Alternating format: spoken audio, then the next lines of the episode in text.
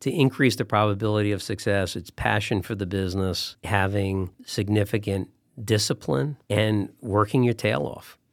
You know, is always the, the people who were in the earliest and stayed the latest always made more money than the people who didn't. And the guys who didn't always said, well, what the heck does he or she do when they're in that early? And what the heck are they doing when they stay so late? And we'd always say, we have no idea, but we know they're making a lot more money than you.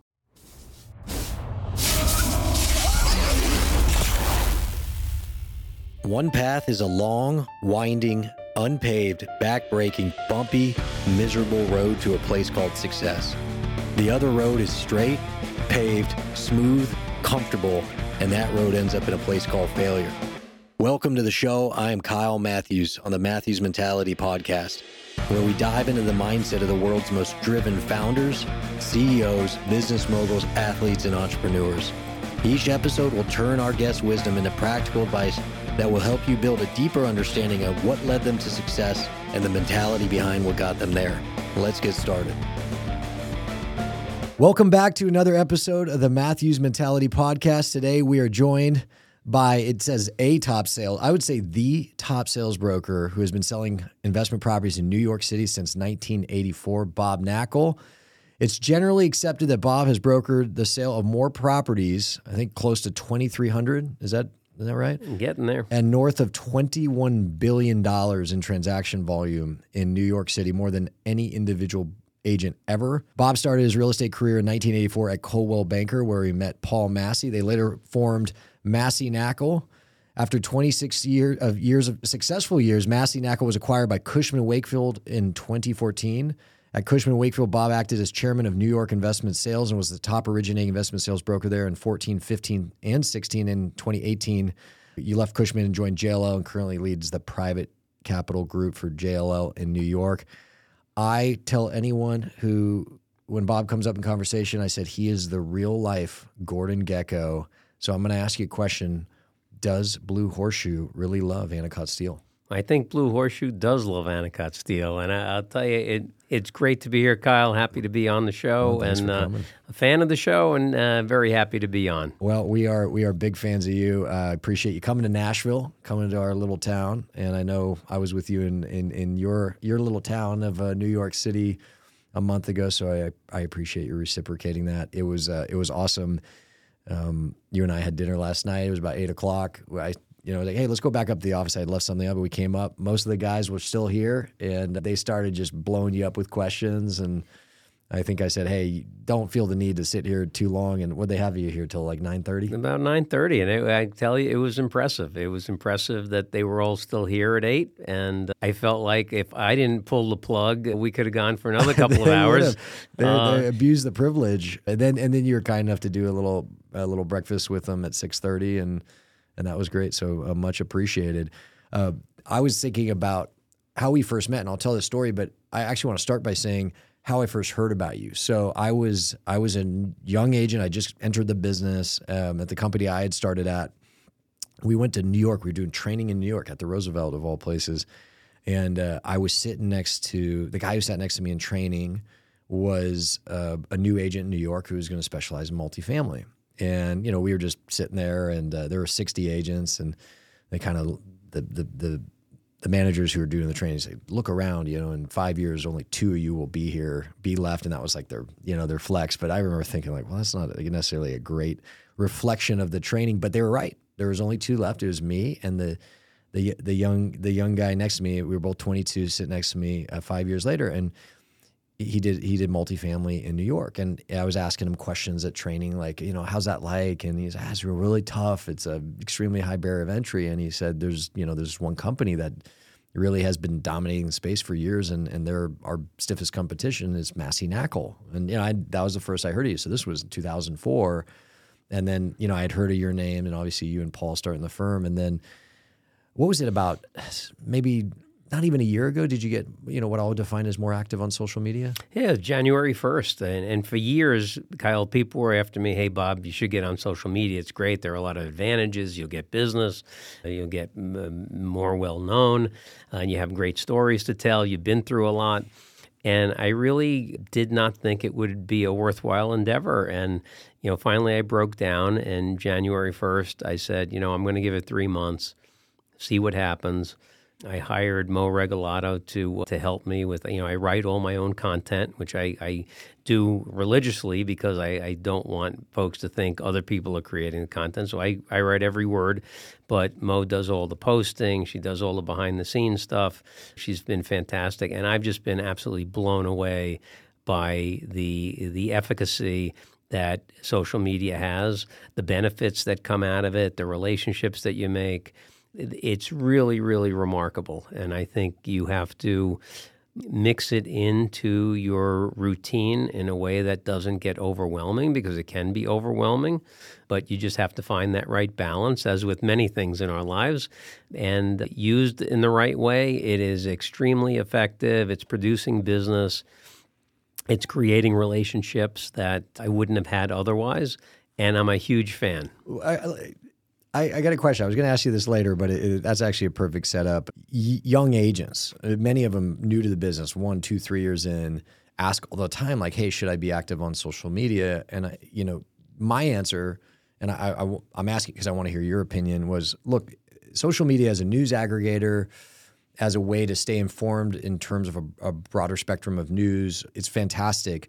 But I said my opinion is that you got to give the world a reason to value your opinion before you start giving the world your unsolicited opinion. You have given the world, definitely within commercial real estate, a reason to value your opinion, your advice, your postings, your musings. You're like, hey, this is what I do for this, or this is what I did for that. And it's like, well, that's Bob Knakal. I should listen.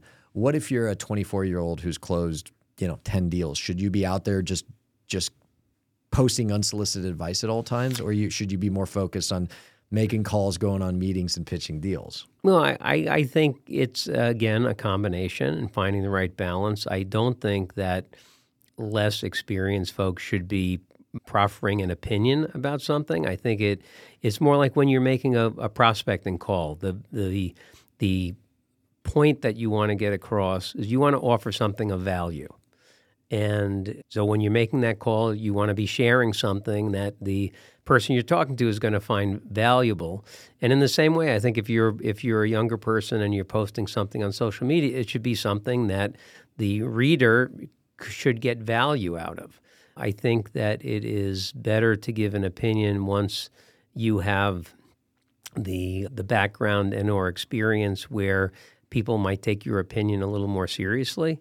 So I don't know that I'd be offering opinions at an early age, but I certainly yeah. would be offering things that I think people would find of interest. If you're a market expert in a a niche and you have some information that probably other folks don't have, that is a great thing to share with people because it shows that you have expertise that you might have might have insight that somebody wants to to get from you and may call you and that can help move your career forward but to just start opining about things when you you don't have the the track record to back it up may not be as well received as you yeah, think. Better said than what I said. I, but in addition to being a news aggregator and or following people's whose whose opinion like yourself that you probably should listen to, it, it is it I again, the advice I have for young, it, it, it allows for access to those people. You know, people are surprisingly more receptive to you know to a DM or or a reply to a tweet than if you actually emailed. Now, nothing's ever going to replace a phone call, but but sometimes they'll say, hey, like perhaps you actually can access mentors or incredibly accomplished professionals within your industry and, and it seems like you've you've made yourself very accessible to to the industry by way of your your social media activity yeah it's, it's an opportunity for young people to learn a lot too I mean, I, I've been around for, I'm in year 40 now. I learn stuff when I, I see things on social media. So, you know, it's always, as brokers, I always say we have two main assets our knowledge and our time and you're you're always growing your knowledge. You're always learning things. To this day, every day I'm learning something. And social media is just one of the avenues through which you can increase your knowledge base. So you say every day you're learning something. I, w- I want to start with that. Is what does a typical day or week look like in the life of Bob Knakal today? Okay, well, typical week is is fairly standard in that you know I disaggregate our activities into activities when you're working in your business and activities when you're working on your business. And the, the in your business activities are making your prospecting calls, talking to clients, pitching business, negotiating deals, all the, the nuts and bolts of what we do to try to earn commissions. And then there's the working on your business component, which is formulating strategies and tactics, trying to get to where you want to go ultimately.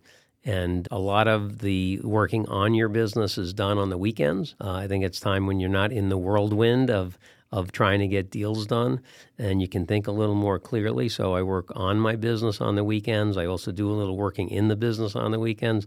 And then, you know, every day is different as you know. I'm an early riser as I know you are and your your whole company is, which is is very admirable. You know, to come in here at 6:30 this morning and see, you know, 30 guys sitting at attention waiting to uh, to chat was awesome. Yeah. Generally, I'm up around five o'clock in the gym by 5:30. If I'm doing a, a, a strength-related workout, I can't do anything else but the workout. But if I'm on the cardio, you know, whether it's on the bike or the elliptical, I'm generally doing emails or social media or something else and then you get to it and it's the same old thing every day I how, try. How is your day or week cha- today changed, if at all, from let's say when you were, you said you're 61, 31? It, it really hasn't changed all that much. I've, I've always had a focus on prospecting, doing it a little more deliberately today because there's so much going on that if I don't allocate time two weeks in advance on the calendar, there'll just be no time to do anything. You know, I have an executive assistant that that books my calendar for me, and the first thing I do two weeks in advance, I'm blocking out two and three hour chunks of time to make my prospecting calls. And she knows she has to schedule around those. If I didn't have that time blocked out, my day would be filled yeah. every day and I wouldn't be able to be proactive. Which, you know, again, in the brokerage business, you can be proactive or you can be reactionary, and you got to be proactive. We, we say, guys, we are on offense at all times. You got to stay on offense. Mm-hmm. We also have a phrase for the time blocking depending on the the the, the time zone the office is in, it's this is not complicated. We call it call time, and the leader of the office goes out says, "All right, it's call, call time," and everyone kind of puts the cell phones away and you know closes out the Excel and the underwriting and the you know comps, and they you say you gotta you gotta meet, you got an appointment with your future business, you know, and so you're still you're still ripping coldies, huh? All the time. It's prospecting, and, and, they're not cold calls anymore because the yeah. overwhelming majority of people. And if I'm they calling, were, they know you now because your social media, right? Yeah, something like that. But you know, I, I think that most of the people that I'm calling, I've spoken to before or have met, so they're not cold calls, but they're prospecting calls. And prospecting calls are the gasoline that drives the engine. And I, I am a big believer in the fact that making prospecting calls will increase your income significantly. Most people, believe it or not, I don't I believe most brokers do not have an active prospecting plan. And if you've been in the business for a while, you can get by. You can and you can do really well even.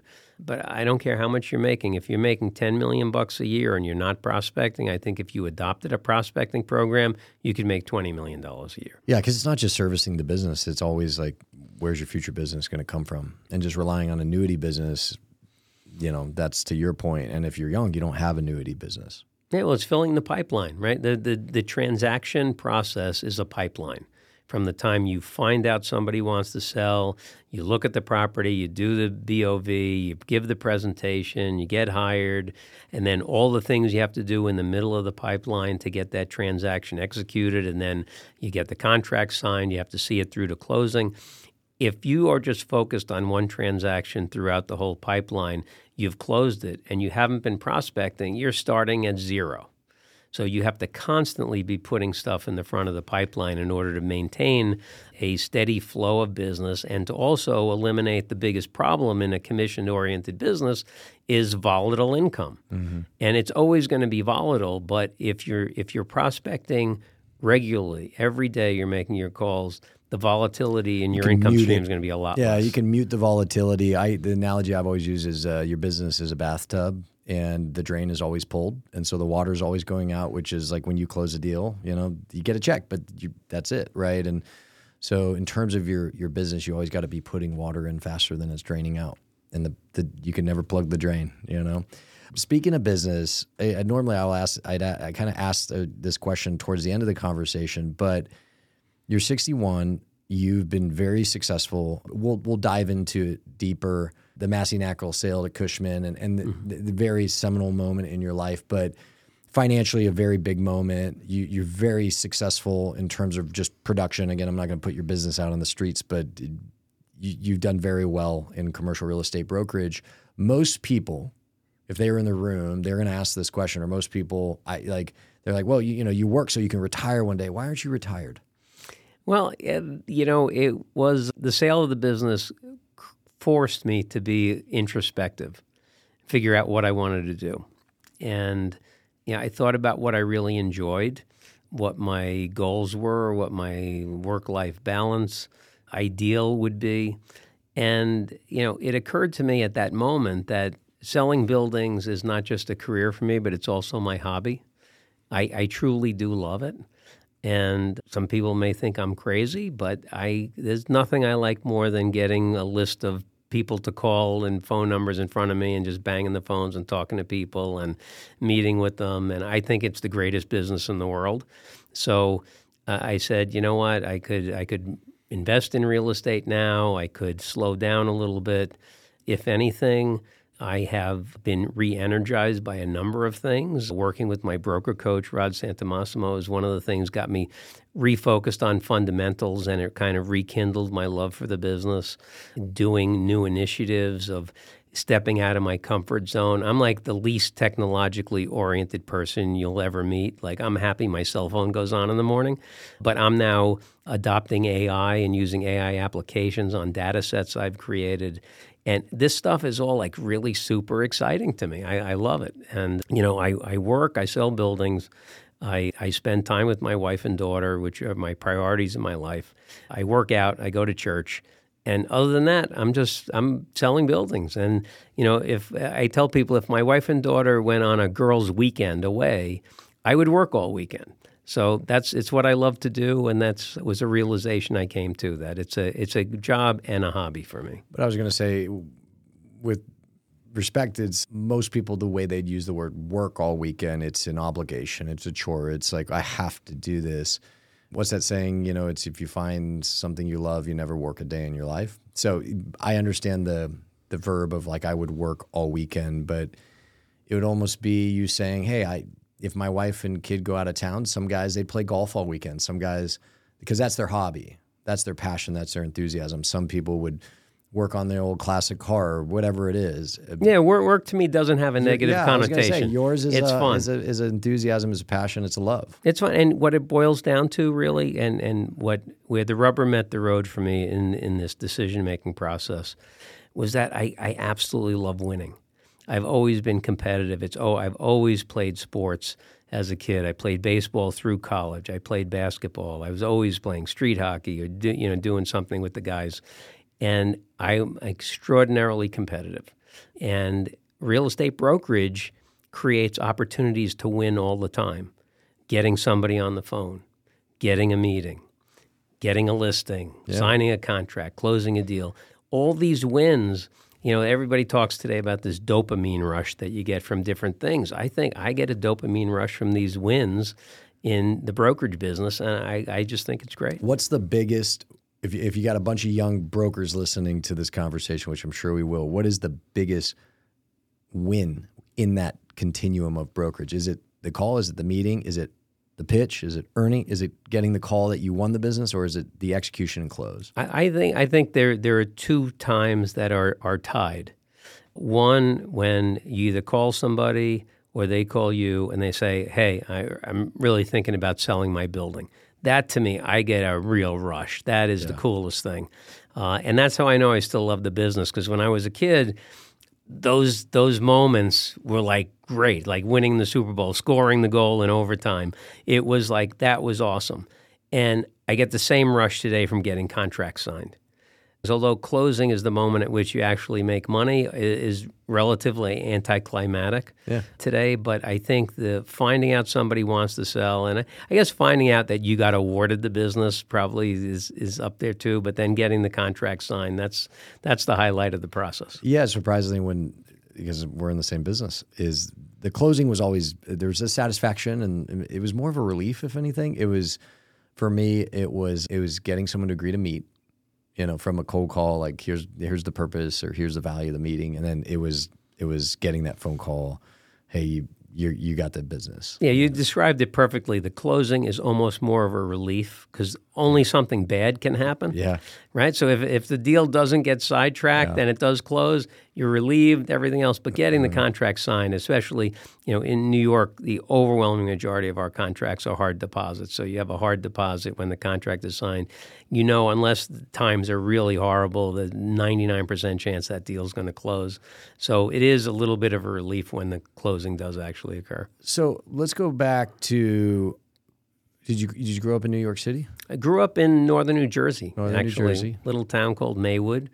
Small town. We had about fourteen thousand people when I lived what there. What was that like? It's like kind of like Mayberry RFD. You know, it was small town New Jersey. We didn't even have our own high school. We went to Hackensack High School, which is a neighboring town. We had one commercial street where all the stores were. This was before Walmart came in. No, no Walmart. Yeah, no, Yeah. no Walmart there. And still have a group of seven buddies. We all went to kindergarten together. Get together once a year to play poker.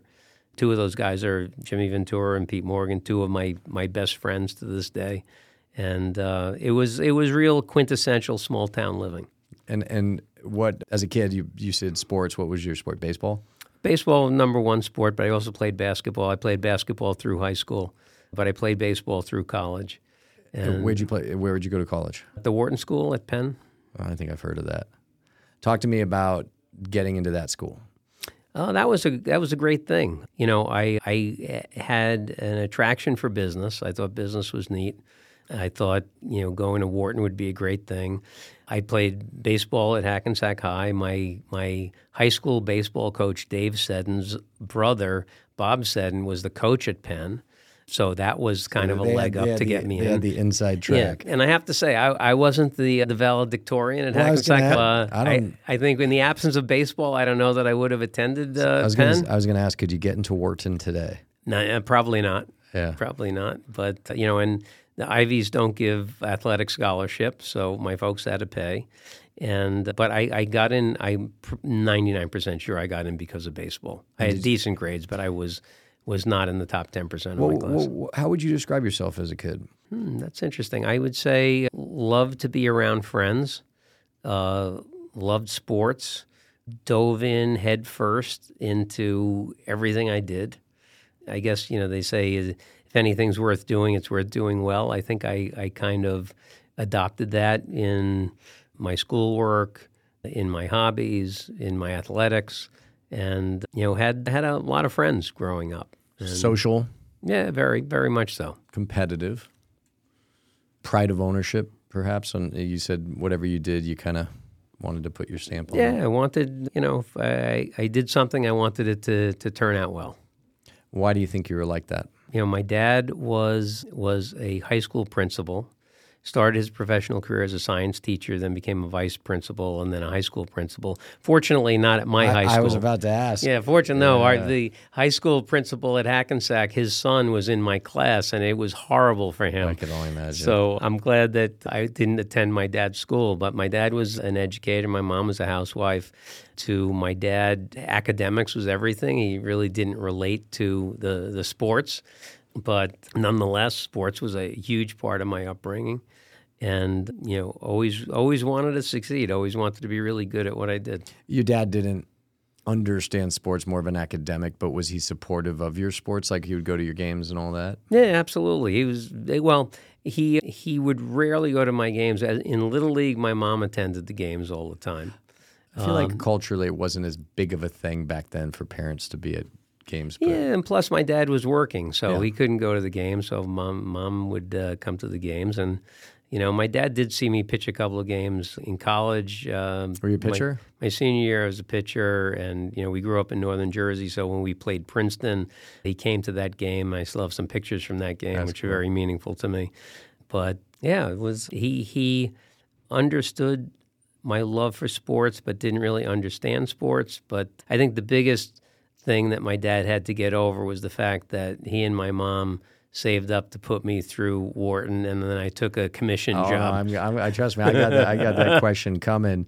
What as a pitcher? What were you, What was your pitch? What was your go-to? Well, you know what? In high school, I had a, a good combination of a fastball and a curveball. I had a, a pretty awesome twelve to six curveball, so that was that was my out pitch for sure.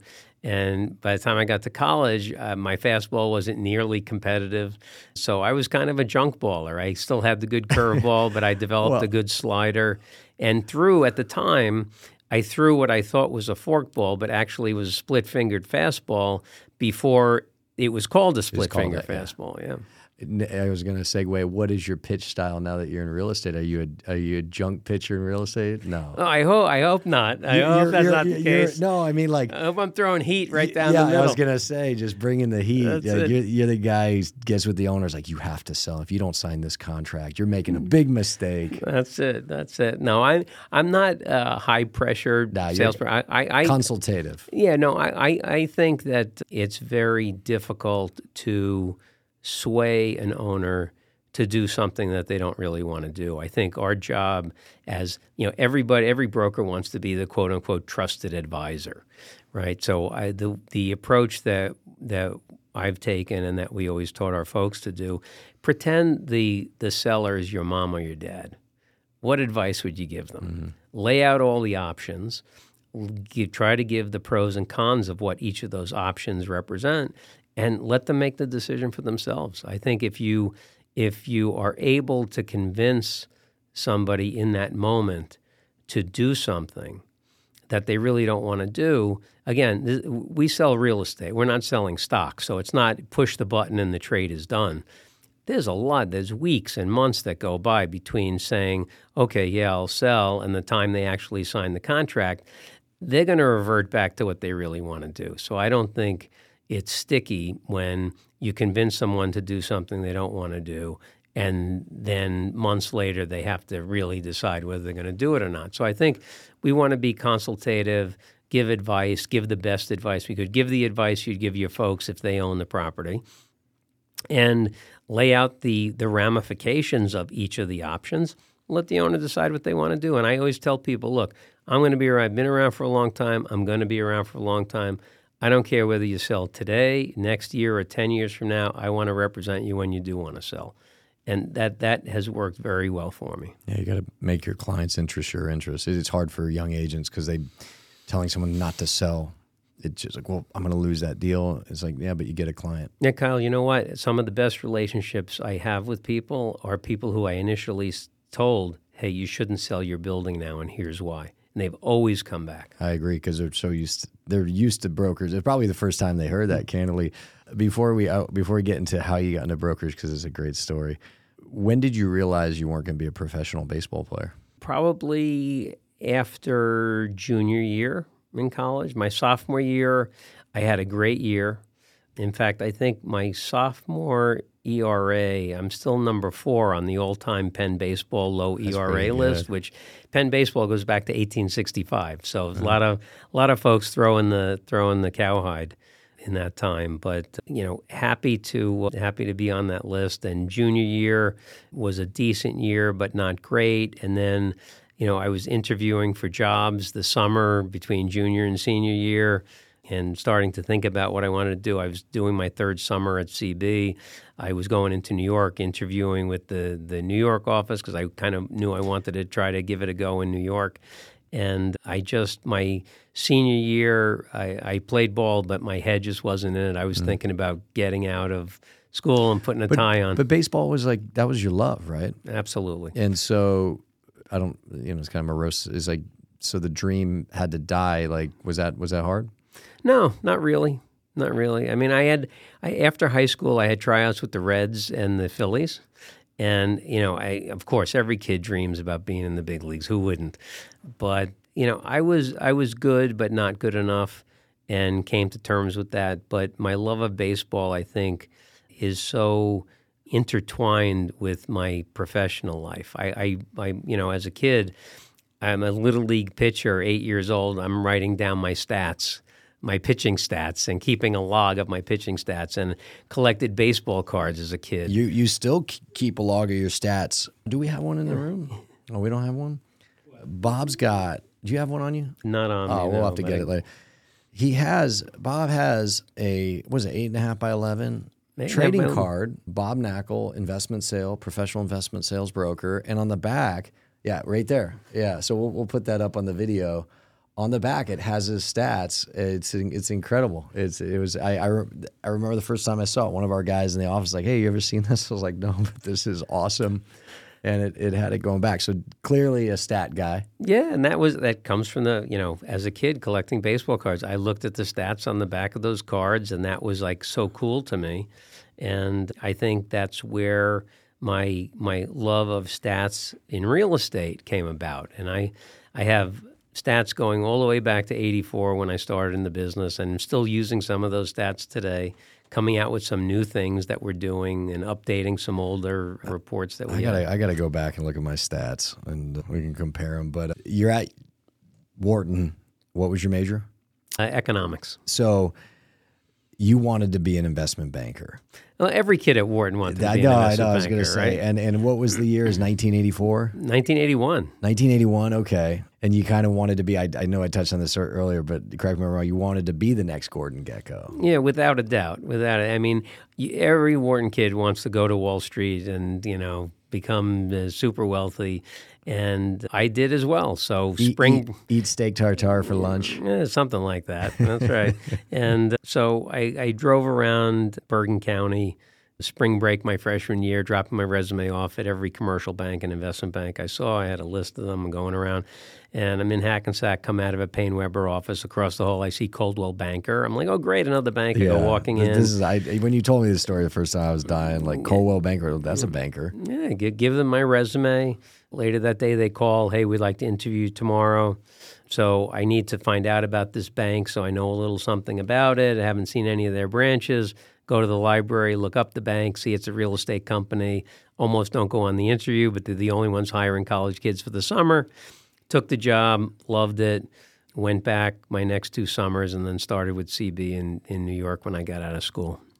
Was it CB at the time, or At the time, it was Coldwell Banker. It, it iterated several times Yeah. in those first few years. For, it started as Coldwell Banker. Then, when Sears spun off the commercial business, it became Coldwell Banker Commercial.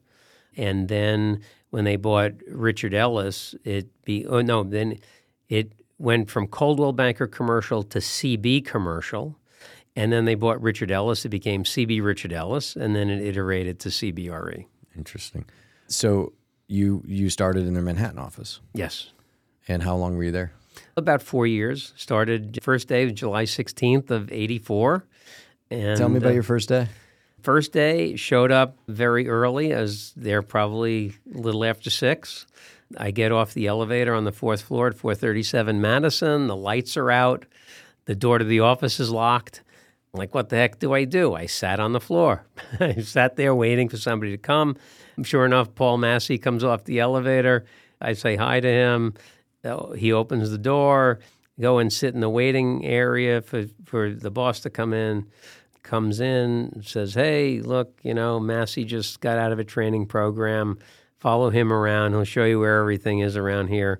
And at the time, CB had 60 guys leasing office space, 20 people in their retail leasing division, four people in investment sales, three of whom had 20 years of experience.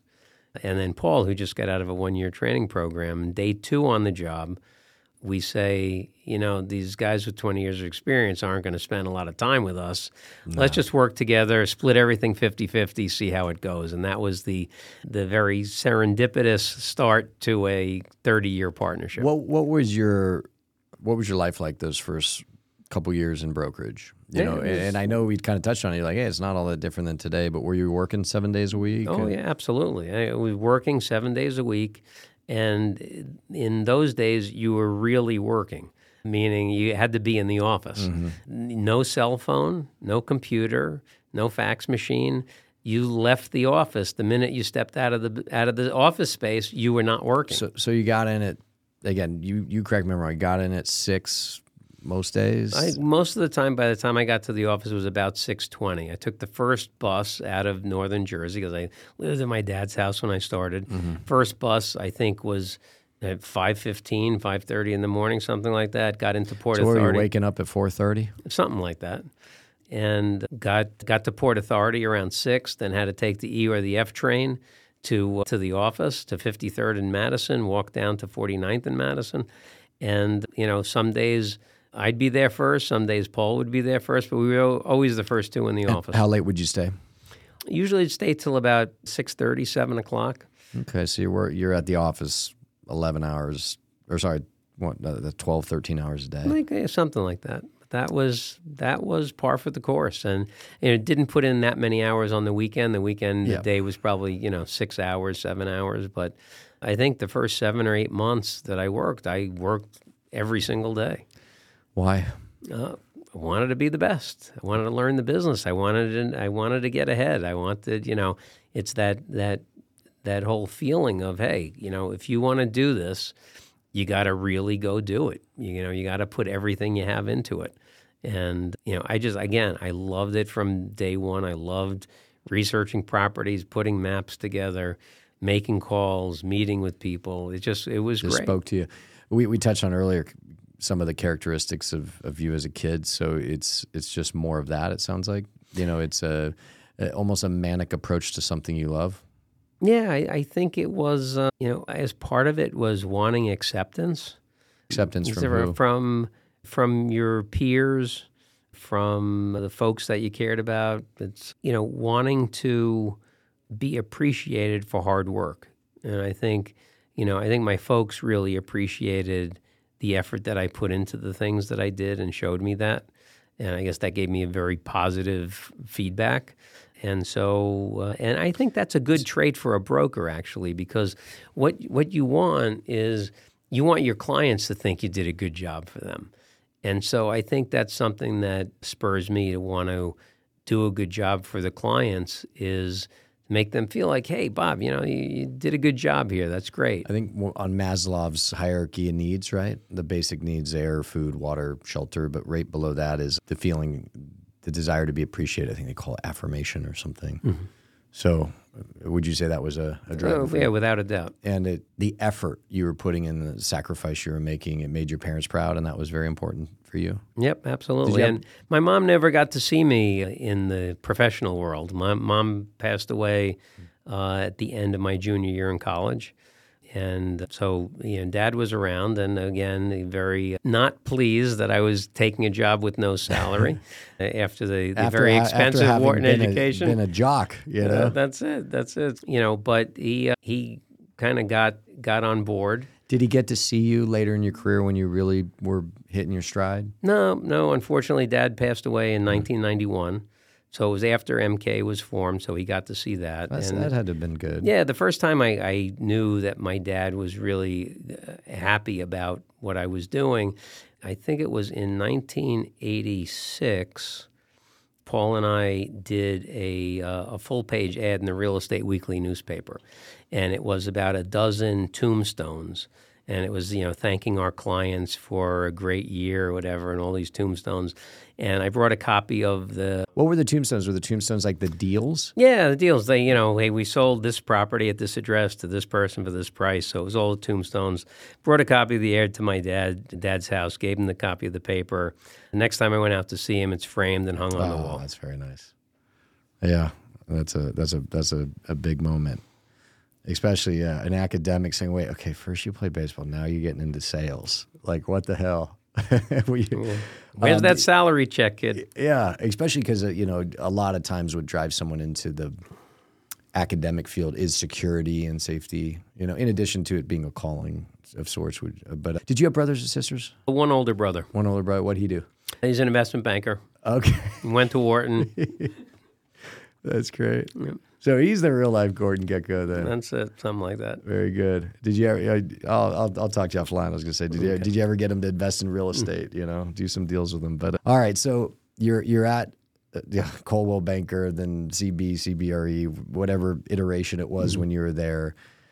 You're working seven days a week for the first you know year or so. But even then, what do you say to, or what would you say to younger professionals who are coming out of college today, where whether it's just the culture or it's something messaged to them at college, there's more of a focus on like, hey, it's not just about work, it's about other things in life too. And in, in, in looking back at your experience, that you you know you you're now you get you get the benefit of perspective, right? Would you what what do you say to those people who's you know is who talk about maybe a more balanced approach to life up front? Yeah, well, I, I think work life balance is something that's different for everyone. It, it's probably the most challenging thing if you think about you think about how you want to handle your career, your personal life, your health, your faith, uh, your friends. That that is a very very different calculus for everybody.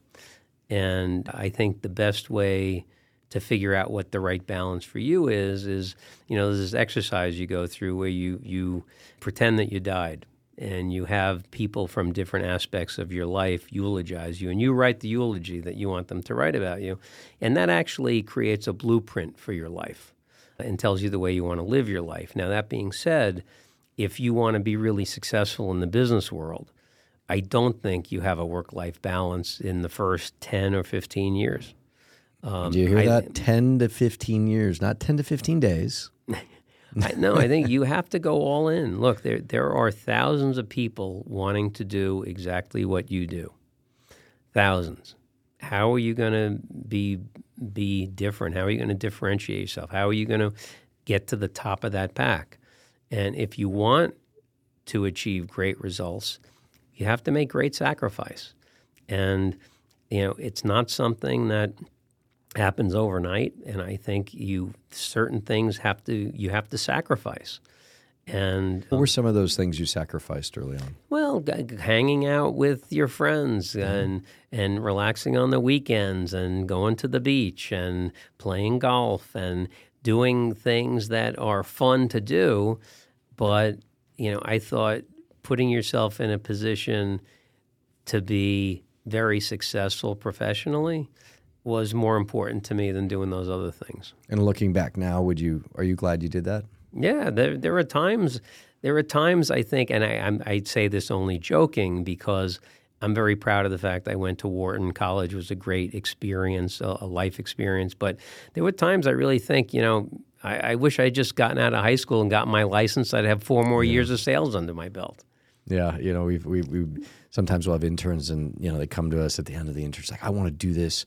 You know, it's like it's what a rising junior, they're sophomore becoming a junior. Like, what should I do? And I'm always like, drop out of school, save the tuition, and let's get started. And they're like, for real? I was like, no, out of respect to your parents, I don't think I'm supposed to give that advice. So, you know, go get your degree, get your license. You know, you work part time if you're close enough, but enjoy college. I think college is you know, it's not just the degree; it's the development and, and the relationships, of course, especially at at a, at a school like Wharton. But uh, so you're, are you starting to get momentum four four or five years into your business? You're starting to close sales. Uh, was it was it um, was no, it a slow start? Was it a fast start? It was a pretty decent start actually. We it took nine months to close the first deal. Our first sale, fourteen twenty one Third Avenue. Still remember three million one hundred and fifty thousand dollars sale. That's a good first sale was a good one. Twenty thousand foot vacant furniture showroom building. Six points. Eighty fourth Street. No, the fee was one hundred eighty thousand dollars.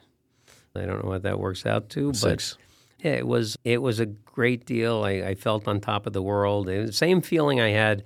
I remember freshman year at Wharton. I was a little intimidated by the school. And the first test I got back was my Econ 101 test and I got a B, and I felt like it was the greatest thing. And I, I, I, can do this. I can handle this Wharton thing. In the same way, we closed that first deal. I'm like, hey, I can do this. I can, I can sell this. buildings, and we actually we we had a lot of traction right off the bat, and mainly because we were working our tails off, and we had CB had people coming in to New York from all over the country to sit with us and see how we were doing what we did, and then after two years, we were made the bosses of the investment sales group, which really pissed off the guys with 20 years of experience. Sure. But we we were really doing well, had yeah. a lot of traction, and so it was it was something that developed pretty decent traction off, and, the bat. And four or five years in, what was the catalyst to saying, you know what, I think I'm going to go start do my own thing. I'm going to start Massey Knakal. What had us first think about it was, and it, it happened in '86, so it was two years in. You know, CB was operating on a platform in investment sales where there were guidelines about how things would be shared. We had territories, how things would be done. And there was a transaction that one of the more senior guys got with a couple of properties in our territory and went to the boss and said, Hey, I'm not bringing these kids in on this deal. And the boss backed them up and said, Hey, guys, I know we have these rules, but we're going to abandon the rules. But when you had generated a deal in, in that person's market, you had to bring them in. Absolutely. So we it upset us. So we said, you know what? Let's get out of here. So we we, uh, we were going to start the business in '86. We we walked down to Chemical Bank. We're like, hey, we need a five hundred thousand dollar loan. Where do we sign? And of course, our banker is laughing at us and says, no, that's not the way it works, guys. You have to go start your business. You have a three year track record. Come back, talk to us. Maybe we'll we'll give you a credit line or something. And we were depressed. Went back to the office, and for two years we were saving money out of every deal we did. Paul and I had basically had breakfast and lunch together every single day, dinners most days together. And every morning he'd pull out his pen and we'd write down the list of deals we had under contract and how much we were going to make and how much we were going to put aside, save the money. And that, that actually saved MK because had we started the business in 86, by the time the S&L crisis hit, our burn rate would have been a lot higher than it was. We started November of 88, our burn rate was only 15,000 a month.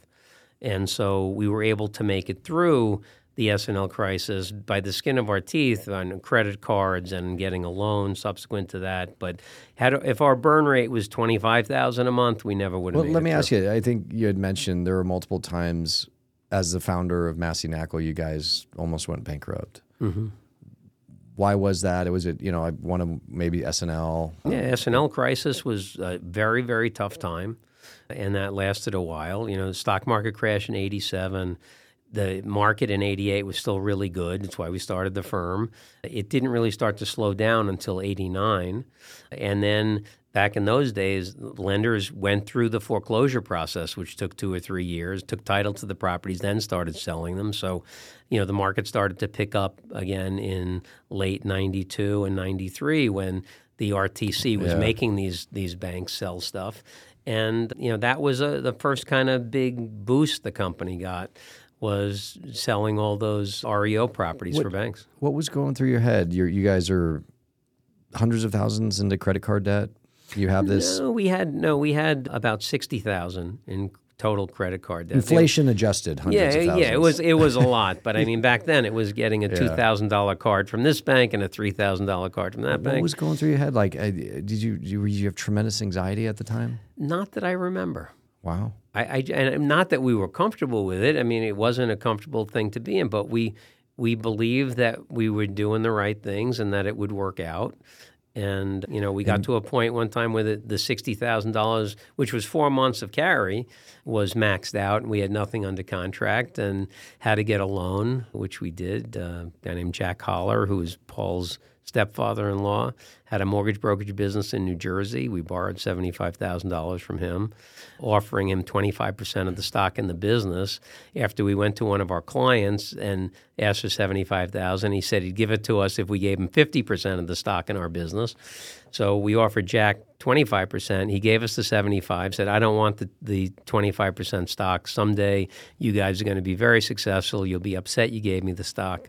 So we eventually paid That's Jack. very very nice of him. I thought I thought- unbelievable. I thought it'd be he didn't want the liabilities. Yeah, maybe. Did, did you ever hear that story about the third founder of Apple? No. So there's there's Jobs and there's Wozniak, and there was a third guy they invited, and they gave him I think it was ten percent of the company. I could be wrong about the numbers, and he was an attorney, and so he had ten percent of Apple. But he would handle the legal, like you know, the creation of the entity and all that. So he created the entity, registered him, and all that. And then they had just signed eh, you know, like a, guaran- a guaranteed contract for all these computers to advance. And he got nervous that he was the only one who had assets or any type of net worth. Jobs and Woz had nothing. So he was nervous that if they couldn't perform on the contract and sell these, you know, computers that they swore were better, they would come after him. And so the day after, it was like the day or two after he had received his 10%, he went in and he said, guys, I'm out. I'll give it back to you. You know, the legal work you could do for free. Gave back 10% of Apple, which ended up being worth, you know, whatever, $80 billion. Decisions have consequences. Decisions have consequences. It sounds like Paul's, what did you say, his father-in-law or Stepfather. stepfather? He had a lot more belief in the business. What it was very, very generous for him to say, "Ah, you don't." Yeah, no, it was great. We we named our Salesman of the Year award after Jack and Yeah, gave that- it out every that's- year. And That's worth more than the tens of millions he would have got.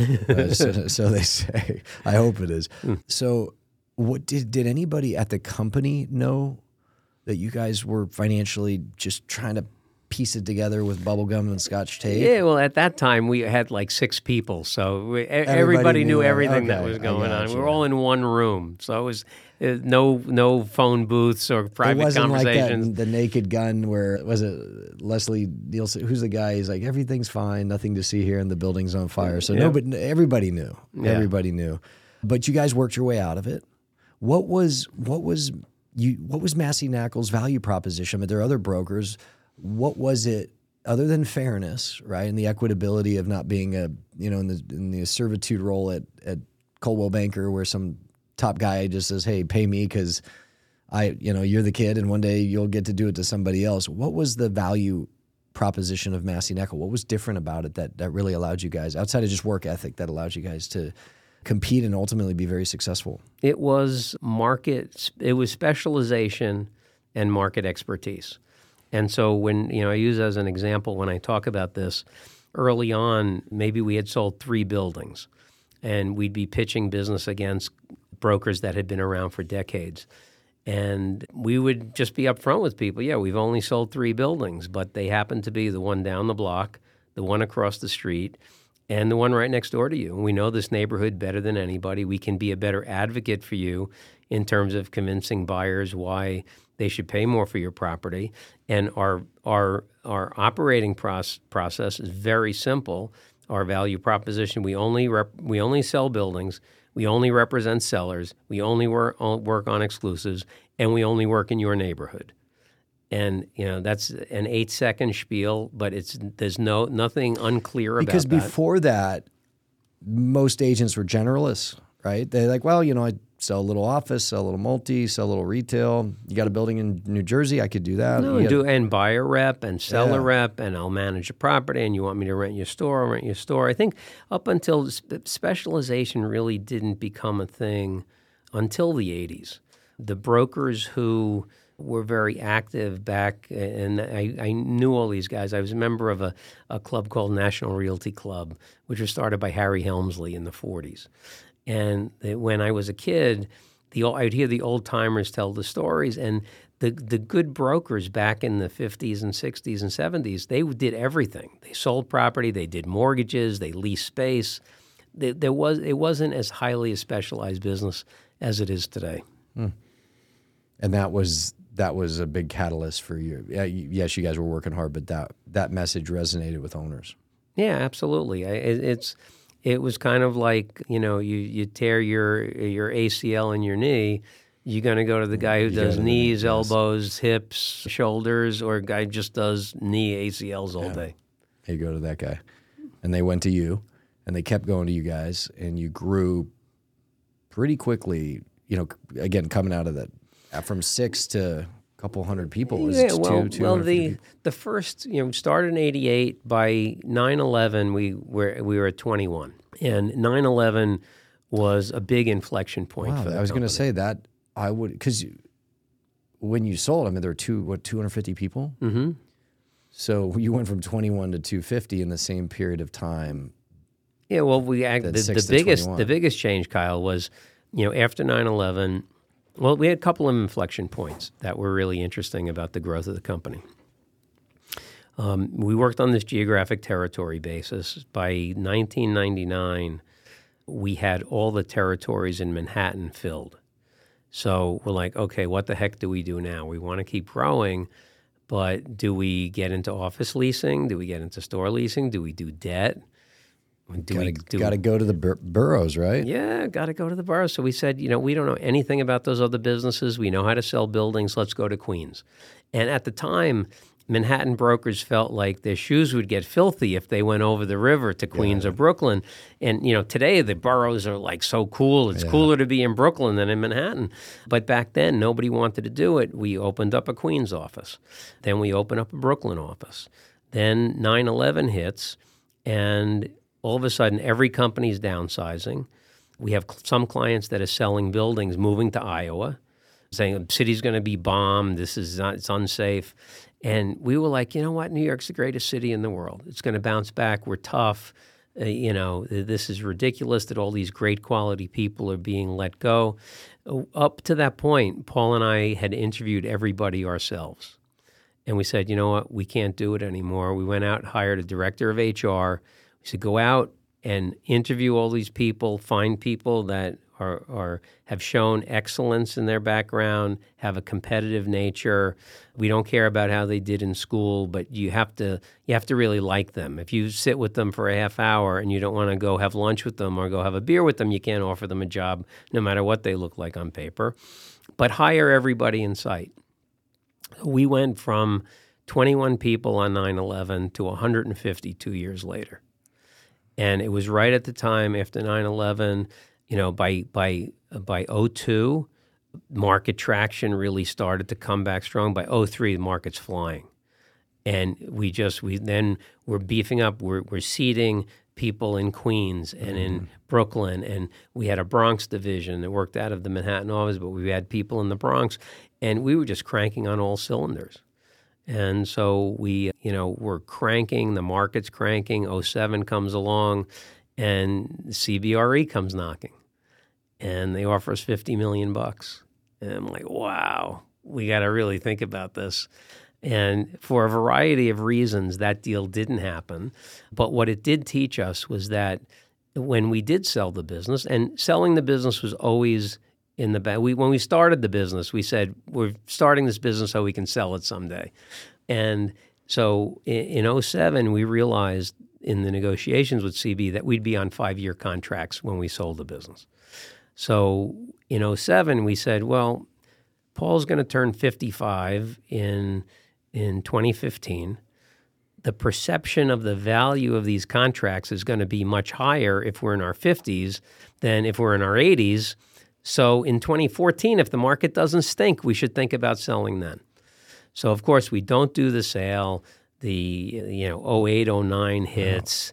Oh. We have to fire 25% of our people if we had to sell in 09, we'd have been lucky to get a couple of million bucks. And then end of 2010, things start to look a little brighter. 2011, things back on track. We go back, hire all those people mm-hmm. again, and then the market just took off. And in retrospect, you know, we get to 2014, market's cranking. Like, let's go hire an investment bank, sell this thing. And in retrospect, it was the absolute perfect time to do it. And people think, oh, these guys were so smart. They sold top of the market. 2014, best year ever in New York City 5,534 buildings sold, which is an all time wow. record by more than 10%. So our revenue was through the roof. I think we did 92, 94 million dollars in revenue. And is it public what you guys sold for? We sold for 100 million. Yeah. Yeah.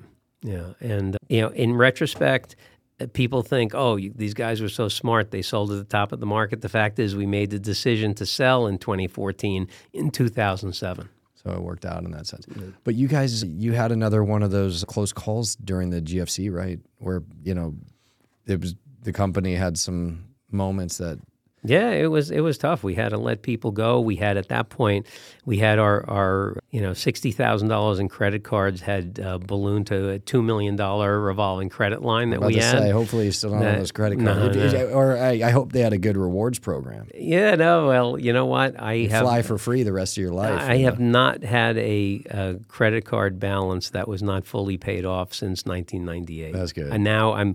It's a thing with me that I I I 100% payment every month. That's I good. it's I get the Pavlovian shakes when I, I see a credit you, card you, uh, lived, you lived balance. With, you lived with uh, but, some credit card debt for a minute, but but so you had this revolving line of credit. You had it pulled.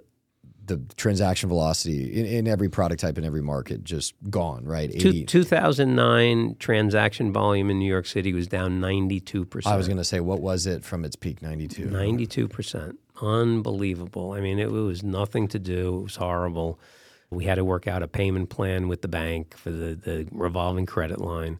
You know, revolving credit line, you have to zero it out for 30 days every year. We weren't able to do that.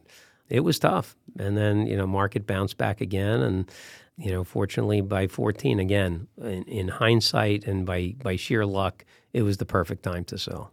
What was how was that process? You had decided you, guys wanted to sell. The timing you explained. You hired investment banker. Was it you called all the big shops and said, "Hey, you know, come make us an offer," or was there one that you you really liked in particular? No, we had them. We had them reach out to us. We had our investment banker reach out to folks, and we had eight offers.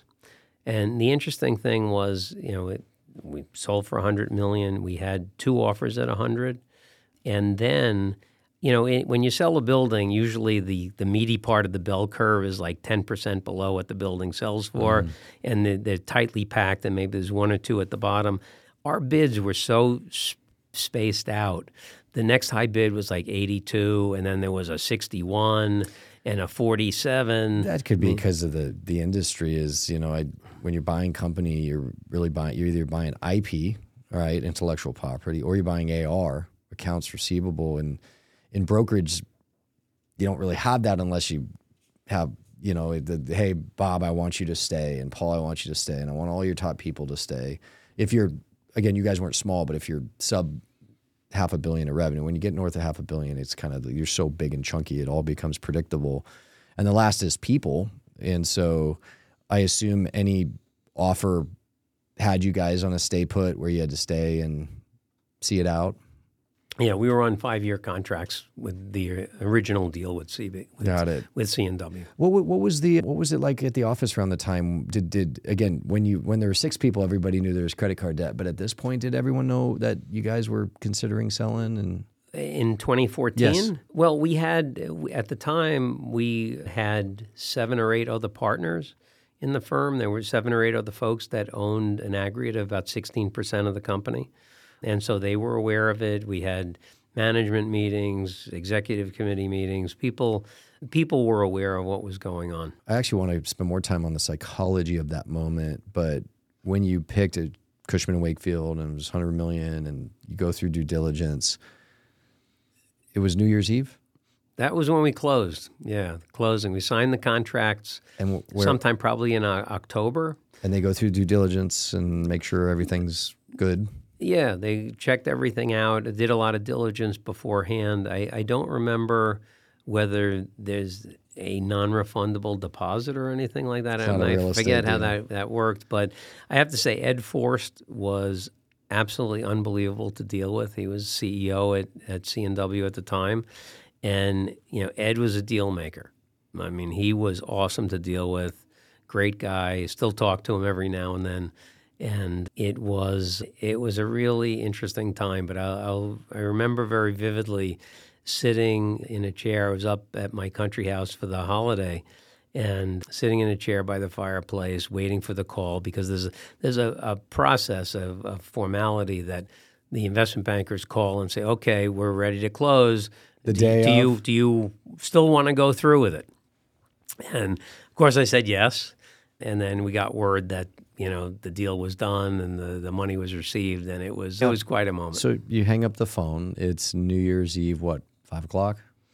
Uh, probably around five. Yeah. What happens when you hang up the phone? Like what what what are you feeling? A a mix of emotions, I would say. Kind of letting go of something that you loved so much, and that you put your blood, sweat, tears, agony, ecstasy into for so long was really hard it was really hard to do, but yet I knew, and, and my wife Cynthia and I, you know, obviously big hug and, you know, open the champagne. And, uh, you know, but it was, it was a life changing thing for me, no doubt about it. Um, was, was there, oh, no, go finish. Yeah, first. no, I, I was saying, you know, the, again, we started the business with the intention of, of building something that would make a mark on the, on the market that would, that would do great things and help a lot of people and ultimately be valuable and sell it. You know, people say to me, "Well, Bob, you, you must have bought properties along the way." And I never did, and it was because every second was spent trying to focus on making the company as valuable as, as we could. It's like if you read Jim Collins' Good to Great, he says that the, mm-hmm. all the great companies have this hedgehog concept where they figure out what they can do better than anyone else in the world, and every waking moment, every decision making process is all focused on attaining that position. And that's what we did. I didn't want to waste five seconds thinking about anything other than making that company valuable. Was it was it anticlimactic? You know, um, money's great, but like when you sold, you woke up the next morning and you're just like, huh. No, not not really, not really. Only because until it was actually done, there was a part of me that always and Ed was so couldn't have been more. We're definitely buying you guys, definitely, and unbeknownst to us, they were were spiffing the company up for a broader sale yeah. of the whole company. But until it was actually done, done, it was hard to believe that it was actually going to happen you know, because again, the impact, and, and, we, we signed the papers and we're waiting for the closing. And of course, you know, part of me wants to get so excited thinking about what life is going to be like in the, the post sale world. Um, part of me doesn't want to get too excited because I'm a real estate broker. I see deals fall apart all the oh, time. Yeah, yeah. So it was really a, a in that case where I say a, a, real estate deal closing is anticlimactic. This closing was not anticlimactic at all. It was it That's was a great moment. We'll spend a little more time in the what the post closing life did look like, but you, you said something thinking about what the post closing life would look like. What did you think it would look like before it happened? Was it was it you're sitting on a boat drinking champagne, caviar wishes? No, I think it was was more a relief, a relief of not having to ever go back to those times when you know, for 10 years in the eh, from 88 to 98, my net worth fluctuated between zero and minus $180,000 because I had 180,000 in credit cards. And even after the company got off running on credit cards, personally, I was living off credit cards for, for that period of time.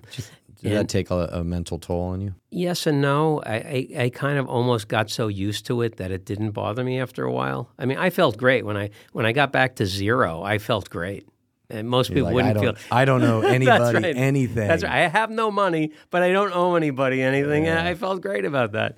So you know, it's all relative. I think with m- money is an interesting thing. Money is is more impactful on a relative basis than it is on an absolute basis. I think you, uh, you look at somebody with fifteen thousand dollars in the bank, and if they had five thousand dollars in the bank yesterday, they feel rich. And I have clients today who probably have a 100 million in the bank who feel broke. So I think it's just what you're used to. It's it, it's all relative. It's it's a relative concept. But that was the, I I think the the most impactful feeling I had was knowing that that I wasn't going to be back in that position again. So like financial freedom, right? Financial independence, I think, is what what we call it. Yeah, just you know, I think you know, I was on Yonah Weiss's podcast, the Weiss Advice, and he said, Bob, how do you describe what, what does success mean to you? And I kind of thought about it for a second. I said, you know, success means achieving a deep sense of peace. And I think that it, the the sale enabled me to do that because I've I've done things with financial planning and things like that that I know my wife and my daughter, who are my number one priorities in, in the world, are are taken care of forever. We were able to live a lifestyle that that's comfortable, and it just it's eliminated a a burden or a concern of mine that was a concern for a very very long time. And so, what happened the day after it closed and you woke up? Was it what do I do now? No, no. We we knew we were on our five year contracts yeah. at C&W. It was, you know, enjoy another day or two uh, off and then back to work. What about all right? Let me fast forward. At the end of the five year contracts, you hit your earnouts. Everything's good. Well, uh, no, Kyle, we we didn't get to the five years. A year and a half into our contracts, right. yeah. Cushman decides to bring over the Eastdil institutional sales team, which was a breach of our agreement. And I don't blame them for having done it. If I was them, I would have done the same thing. Those guys had the, the biggest institutional market share, the highest dollar volume. Because you're you're just to educate the audience, yours your average deal size, you and, and Massey, mid, middle markets, it's what what would you say your average deal size you're Well, working on? we we were doing, you know, four or five billion a year in sales volume, and that was four or five hundred transactions. about bucks. ten million Yeah, bucks. yeah. So it was relatively small and, a, and a company like Eastdil in our space, they their average deal size might be 100 million. Right. So it was, you know, potentially a great combination of the platform that had sold 3x the number of properties as the number two firm and a platform that had the highest dollar volume of sales. And I think it's really a tremendously, tremendously missed opportunity to create something that really could have been great that was management wasn't able to put it together. Was that just two totally different cultures or Well, it was the. I think it wasn't the, that the cultures were so different. It's that the the deal itself to bring the Eastdil guys over was a breach of our contracts, but the Eastdil guys were given control, hmm. and so we renegotiated. We renegotiated our deals from five years to three and a half years. Got a couple of more bucks. A couple of other things were modified, and you know then shortly after that, you know Paul took a leave to run for mayor. Um, my contract was coming up, and we just decided that you know time to move on. it was time? What what did that look like in terms of making the transition to the company you're at today? Because because this is this will be the first time that you and Paul are not together, correct? Right. And and I know you guys are still very close to this day, but how how did that how did that happen? Yeah, no, that was you know we were uh, contracts were coming up. I I wanted a different opportunity. I wanted an opportunity to to kind of run run my own shop within the the structure of a, a larger company. That opportunity was available at JLL at the time, and then similar to Spies and Harmon coming over to C&W, all of a sudden, you know, JLL was buying HFF, which led to a you know a, a dynamic that had to be worked through, which was worked through. But you know, I think Paul wanted to go start another business. I, I didn't want any part of that. I I thought that you know we've been there, done that. Still vividly remember the uh, the the negatives. You know, it's very easy in hindsight to only remember the good things. And so it's like the fish story. You know, you caught the fish, it was a foot long, and you're telling the story years later, it was three feet long. You know, so tough times running the business. So, What are you What are you most proud of from your time as a founder of Ma- Massey Knakal? w- without a doubt, it was two things. Without a doubt, it was the culture that we created. Um, and I think because we told our HR people, look, you can't offer somebody a job unless you you you really like them and you want to go have lunch or uh, a drink with them. It created an environment where if somebody got married at the firm, there'd be 50 people from the firm there. If you know, we'd have 20, 20 guys get together and get a beach house in the Hamptons for the weekend or for the summer. You know, four or five families would go on vacation to the Bahamas together, and it was that kind of thing. Like a So- professional family. Exactly. You you felt like you were working with your buddies. You know, so many people they can't wait for the weekend because there's a social element. All humans, maybe to different degrees, very much want to socialize and just talk and be around people that they they enjoy their company and they have a lot in common. And, and again, I'm I'm generalizing here, but so many people their their profession at work that isn't their environment. But at a place like hopefully Matthews, but at a Massey Knakal, it's like yeah, I'm, my friends I work with them. yeah, we we uh, inc- we incorporated a, social aspect into our our professional lives, in that you know we had an annual summer picnic, we had a bowling night, we went to a ball game with hundred seats. Eh, you know, you did things together, so you really felt like you were working with your friends, and that's why, although we're so diffused now in terms of where everybody is, we still get together socially. And there's still uh, those guys are still among my best friends. So that that's the one aspect of the two that I'm very proud of. And then the other thing that I, I think is really cool is that today there are 14 investment sales businesses in New York City, either companies or divisions that are either owned by or run by people who learn the investment sales business at Massey Knakal. The Massey Knakal coaching tree. That's it. Very That's cool. it. Uh, 14, huh? yeah, and I think that's great. And still, you know, uh, see those guys around town all the time. It's awesome to see them. It's always a hug and a slap on the back and hey, how you doing? How's your wife? How's your husband? How's everything going? And you know that that to me is you know emblematic of an environment that allowed people to reach their potential, to do better than their best, and to achieve things that that maybe they didn't think was possible. And that is a really cool thing. And I think that's one of the things that I, I really enjoy about coaching people today is that, you know, when, when somebody comes back and says, hey, you know, thanks so much. The stuff that you taught me, you know, 20 years ago is just helping me so much today. And it's, it's shocking how people remember that stuff. But that gives you such a great feeling inside that it makes you want to keep doing yeah, it. Yeah, mentoring, coaching is a, a, lot of satisfaction, phantom income, so to speak, in giving back to the, in this case, the commercial real estate community of the industry, training future generations.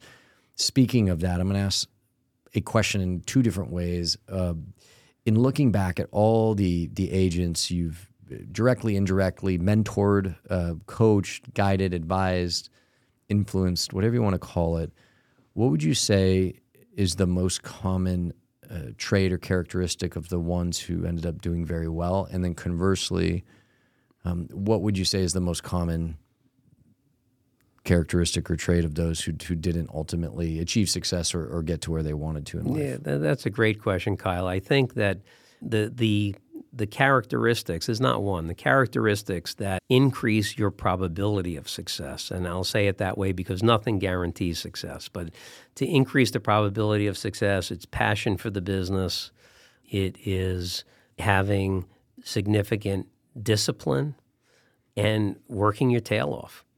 You know, is always the, the people who were in the earliest and stayed the latest always made more money than the people who didn't. And the guys who didn't always said, well, what the heck does he or she do when they're in that early? And what the heck are they doing when they stay so late? And we'd always say, we have no idea, but we know they're making a lot more money than you. And that, that was a direct relation to that. So on the positive side, I think those are the, and the discipline really is probably the most important characteristic of all because knowing what to do is not a big deal. Everybody knows what to do. And most of the fundamentals, the blocking and tackling of real estate brokerage, it, it's not a flea flicker. It, it, it is a very simple thing, but you have to have the discipline to actually do it and then to do it over and over and over again, day after day, week after week, month after month, year after year. And that's where the disconnect happens. And so I, I would say that the the folks on the opposite side of the coin, the characteristics that lead folks to flame out, are people who are not disciplined enough to do it and to, to actually implement what they know to do. And the second characteristic is is just feeling like being a salesman is beneath them. I think that there's an underlying thing where people may get offended by people hanging up the phone on them or they feel like you know being a salesman is not a worthy position. And it's interesting you know you could you could say for what we do you could say well i'm a an equity facilitating intermediary. We could say i sell buildings. I say i sell buildings. I'm a salesman. I'm proud to be a salesman. Never had a problem with it some people may feel as if, hey, being a commission salesman, that's the bottom of the barrel. That's if you think that way, you you got to stay way away from this business. Yeah, it's not for everybody. It's not for most people. And so, all right, so discipline in terms of positive discipline and sacrifice and working the hours, and then, yeah, I, I would say that there is a there can be a negative connotation with being a salesman or saleswoman, but but when you're on on that side and you're succeeding, it's a pr- it's a pretty cool job. Yep, without you know, a doubt. It's Don't the let best. the secret out, right? It's the best. What what what do you what are you moving forward? What is it? What does the future look like for you? I, I couldn't be more excited about it. Actually, keep slanging um, keep slanging real estate. Look, I I am the least tech savvy person you'll ever meet, and I'm uh, adapting AI applications to some of the stuff I'm doing. You know, for those that follow me on social media, you've seen the NACL Map Room, and that's kind of a new thing that I'm getting a lot of traction with and having that's a lot of fun cool, with. Yeah. You know, I think creating your own data sets is really important because I think the quality of a, a lot of data sets out there are not so great. So I, am just having fun with it, and I, am just going to keep going. I, I, I, try to stay in good shape, and you know, if I if I could do this for another 15 or 20 years, I'll be thrilled. How would you describe, in looking back at your career or your your mindset, if someone was to say, "Hey, tell me what what Bob Knakal is like in terms of your mindset or your mentality"? Never been asked that before, but I, I think that that's why you're here, Bob. The, the people, we ask yeah, the right. That's right. questions. All right. I think the people around you will, around me, would tell you that, you know, it's it's not a a win at all costs approach because it's not at all costs. It's winning in the right way, but you damn well better win. You better win. I I ask this question sometimes, like you know, I was raised, hey, raise your hand if you want to be successful, and everyone raises their hand. I was coaching the sports football yesterday morning, and I had my my group, my receivers group, and I said, hey, how many of you would like to play on the field, like during the game? They all raised their hands. How many of you want to play? And they all raised their hand. I said, but how many of you need to play, right? And you need to be successful, which means you're willing to do anything and everything to be successful. And like, you know, I think they thought they were supposed to, but I was like, no, this is like a real question. Because if you need something, you will do whatever it takes. You will watch as much film. You will practice your routes. Because I was talking about like, don't just practice football the two hours you're here. Like, go home. If it if it's that important. If it's not, you show up, you do it. If you play, great. If you don't, why did you need to be successful in commercial real estate? Uh, I don't know the answer to that. Don't know the answer. It's, it's just something inside of me. I always, this is going to probably not sound so great to the listeners, but I, I always wanted to be the best at what I did. I, I don't know what put that inside of me why that was the case, but. Were you like that since you were you know, in diapers? I, I, as long as I can remember. Like if I, if your old man was sitting here and I asked him, I said, "Was Bob like that?" Would he? Yeah, even as a kid, he was. He was. He was committed. Yeah, always wanted to. You know, first one to practice, last one to leave.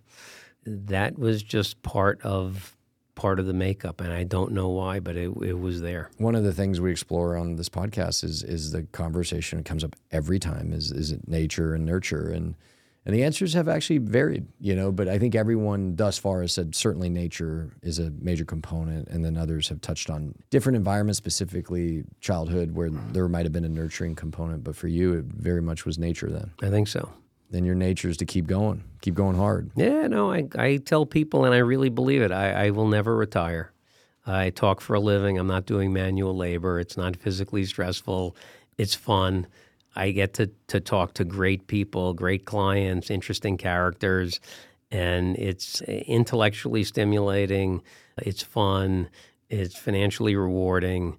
It's the best business in the world. You know, people often ask me, "Well, if you if you weren't doing commercial real estate, what would you do?" I've never answered that question because it never crossed my mind what I might do. Got, here's here's the answer. You say, "Whatever else I'm doing, I'd quit it and get back into commercial real estate." there you go. That's it. Ain't that the truth? I'm on no argument here. Why wouldn't? Let me ask you this. Actually, how I want to ask this is, I was going to say, why wouldn't you get into commercial real estate? But I know you're going to say you don't. There is no wouldn't. But what was the worst moment in your career? Like where you you? I'm not saying you ever the thought ever crossed your mind, but you're like maybe this commercial real estate thing isn't everything I thought it'd be. Like what was the darkest moment? I think the toughest times probably were during that S&L crisis and then again 09 just looking at, at stuff and those are tough times those are really tough and i think that is th- those are the primary reasons why i didn't want to start another company again. Only because I, I, I didn't feel like i had anything to prove by doing it. And you know i remembered what those times were like. And market has been is and always will be cyclical. And like it, right now? No, like right now, and and which is actually I actually say that in an uplifting way to young guys who Sure. are asking me about It's the market gonna- today. I say, hey, don't worry about it. It's going to get better. It it has been, is, and always will be cyclical, and it's going to pop The sun, back. the sun will come back. up. Absolutely, hundred percent. So, how did you, whether it was the S&L or the GFC, what I think you know they say absence makes the heart grow fond. I think time makes the pain go away, right? So try and put yourself back in those moments. How did you deal with the pain of wondering if the business was going to fail or the pain of having to let people go? Like, how did you deal with that? Eh, you have to try to compartmentalize that stuff because you can't let it get you to the point where it's impacting your performance. So, as, as best as you can, and nobody's perfect at it, and I'm certainly not, but you have to try to compartmentalize the, the bad stuff and the tough stuff and realize you have to keep going. I mean, I, I used to say at the end of every sales meeting, get more listings and that was the way we broke every sales meeting was get more listings. And whether times are good, times are bad, things are are are positive, negative, you have to get more listings because the only thing that solves all the problems is more revenue. So get more listings. The and best defense is, is a great offense. That's hundred right. percent. Yeah, we break our meetings. Let's get to work. So we gotta we gotta get a little more granular than to say let's get some listings. Speaking of real estate, I'm I'm again, this isn't a real estate podcast, so but anytime I have a, a fellow real estater on the podcast, I always ask the question, what's going on in the market today? Well, volume of sales in New York is down about 70% from the peak, so it's uh, been tough. The peak of like 21 or the peak of 14? Peak of 15, 15, dollar sorry, volume. yeah. The dollar volume peaked in 2015. The number of properties sold peaked in 2014. It's down What, what was 2021 as as a percentage of 2015? Like, did that come? Because 2021 was an, an incredible year, but I know l- sp- s- local to New York, it was challenging in multifamily because of really politics and, and tenant rent rent control, rent stabilization, vacancy control, things like that. Yeah, well, to, sum it up, Kyle, I think you, we look at the period of the world changed in October of 2015. October of 15, in a two or three week period, it was very clear the bull market was over and the market was fundamentally and tangibly changing. So from October of 15 through February of 2020, there was a an investment sales market correction in New York. The dollar volume of sales over that period of time dropped by 56%. The number of properties sold during that time dropped by 54%. Values dropped by only about 12%.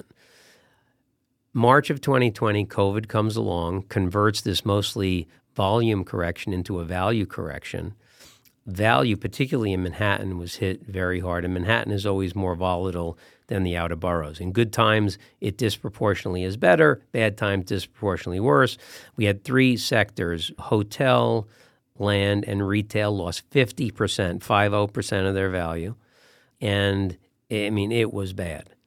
We had a, a shift at the end of the first quarter of 21 where the first quarter reports from all of the residential companies came out and showed upward pressure being exerted on residential rents for the first time in years, uh, good condo absorption for the first time in years. And within a three day period, I was called by 13 private equity shops saying, Bob, we're coming off the sidelines. We want to invest. Who's building? Who's buying? Who's doing what? We got to deploy capital. And sure enough, the the one year holiday we had from this correction was the second half of 21 and the first half of 22.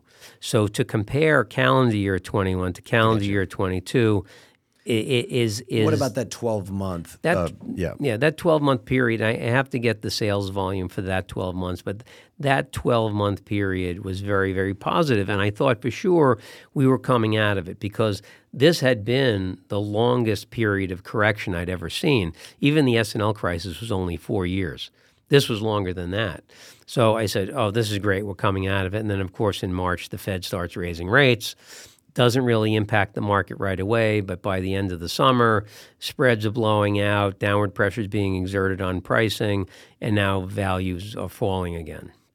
So essentially, we've been in correction mode in New York from October of 15 through today with a 12 month holiday. Hiatus, yeah. And you know that's that's where it is, but it, it is challenging. But there's still deals being done, depending on the product. And and the, the big difference between this correction and whether it was the S&L crisis or the recession in the early 2000s or the GFC, is that today different product types are performing differently. The other three corrections, everything was going down. It was just a question of magnitude. That was the only difference. Today, I think re- retail properties in New York are doing fairly well, but that's after five years of getting hammered. And retail's doing well. Yeah, um, retail rents have stopped falling leasing activities picking up, investor interest is back. Yeah, except for a little high street in Manhattan because of the whole COVID thing. But even then, it's coming back. But yes, your your suburban retail in your you know your best suburbs around the country is doing very well because people have had so much money, right? And they're spending it. Industrial is doing great.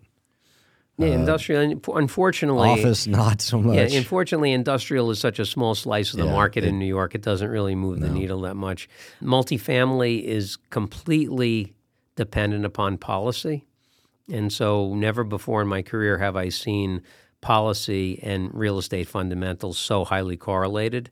But because the politicians can't figure out that to create affordable housing and make make living more affordable for people, you just simply need new supply. You got to let them build. You know, I've had this conversation with the governor where I say, look, all your housing problems get solved with increase of supply. Here's six ways you could do it very easily. The problem is that doesn't motivate their base. Their doesn't base, motivate their base but, looks but everything, everything the policymakers are doing is exerting upward pressure on rents, which is actually tangentially beneficial to the real estate market. Yeah, and on top of that, the the law they passed in 2015, October 2015, right?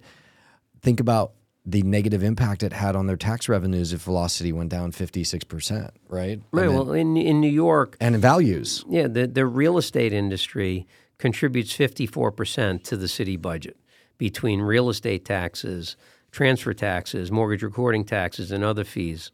And to not have the real estate sector doing well and not wanting it to do well, you're killing the golden goose. I, I don't get it. Yeah. And then raising income taxes to whatever they are, 15%. That drives out a lot of the finance industry down to South Florida or wherever they go. Yep, that that is happening. So, I, again, I'm a believer in New York. I believe New York will come back. Unlike many of my my colleagues who have gone down to Florida to sell buildings, I've stayed in New York. I'm doubling down, tripling down on on my confidence in the city, and I, I believe it will come back. Where over the next 12 months, give us a prediction. You know, in terms of commercial real estate, specifically, you know, weighing in on on rates because outside of New York, that seems to be the biggest dislocate, the biggest cause of dislocation right now. Right. Well, I think rates probably going to bump another time or two and then stabilize. Hopefully, come in a little bit. I think borrowing will be less expensive when lenders start to feel more comfortable, so spreads will compress a yeah. bit. You know, historically, even with a three and a half or a four percent ten year treasury, it's still historically low. I mean, the the fifty year average is five point four percent.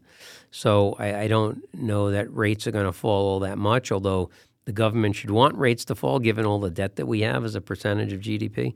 But I, I think that in New York, I think that at some point in 2024, the market will turn around for everything except office. I think office has a lot of wood to chop. It could be two, three years before things kind of stabilize. I, I think there are a number of things our policymakers can do to help minimize the the negative impact of this period of time on the office sector, but so far that hasn't happened. But I, I feel pretty good about the uh, the market other than office sometime in 2024. I certainly hope it's at the beginning of 24. That would be nice. not the second. And uh, last question What does the next 12 months look like for Bob Knakal on social media? Everybody wants to know. Well, I'm going to keep at it. You know, I gave it a three month test, and it's now doing okay. It, it's now you know August, and I'm still at it. So I, am going to. I think the young kids would call you an influencer. All right. Well, there's something like that, and I'm going to keep at it. And I have some really cool initiatives coming out. I have a land index in New Come York. On, you gotta you gotta give us a little little promo, a little peek. Come on, you can't tease well, the audience. Okay, well, I we have our just this week. I should be coming out with our development pipeline with a summary of every project under construction in Manhattan, every deal that is planned or pending. We have our land index coming out, which is going to look at Manhattan land values. And historically, Brokerages have said average land is X dollars per buildable foot for last year. We're disaggregating that into five buckets residential rental, resi condo, office, hotel, and a miscellaneous bucket for everything that doesn't fit into the first four. We're also applying an AI application to that data to compare um, those fluctuations in land value to several different macroeconomic metrics, which is going to be groundbreaking. I can't believe I'm the one who's doing this when I, you know, I'm happy my cell phone goes on. And I have updating residential study that we did, which we call the Almanakal One. which has cap rates and gross rent multipliers, price per unit, everything in the five in the four boroughs. We don't cover Staten Island, no disrespect to Staten Island, but that market operates more like New Jersey than New York. But for the four boroughs, we're coming out with that study, which was last updated in 2017. But that has all that data going all the way back to 1984, also. So a lot of interesting stuff we're coming out with on the the information and data front and you know trying to not get run over by AI and technology we're trying to adopt it and utilize it where we can so you know that is invigorating and very exciting and very very much looking forward to releasing those I'm looking. things. I'm looking forward to it. What What advice would you have for listeners, like personally or professionally, to achieve what they they want in life? Uh, I think put your mind to it. I think it's all about mindset. It's taking a step back, working on your business is so important because that helps you figure out where you want to go, and then actually implementing the steps to get there. And and take heart. You know, I know for a lot of younger folks who are going through their first downturn or started during the downturn, they're they're really concerned about where things are headed as I said, market's always been cyclical. It's going to come back. And the the neat thing is that coming out of every downturn, there's always been a new crop of superstars. Yeah. Whether it's on the building sales front or the financing front or the investing, developing front, there's always a new crop of folks that come out of the woodwork, whether lawyers, bankers, and I'm really interested to see who those folks are going to be coming out Yeah, of I always say the the deals come back, but most of the brokers don't because they quit because it gets really hard and deals are hard to come by and the, the money goes down. Sometimes you're not making money, and so a lot of people will quit and they're like, "This isn't for me."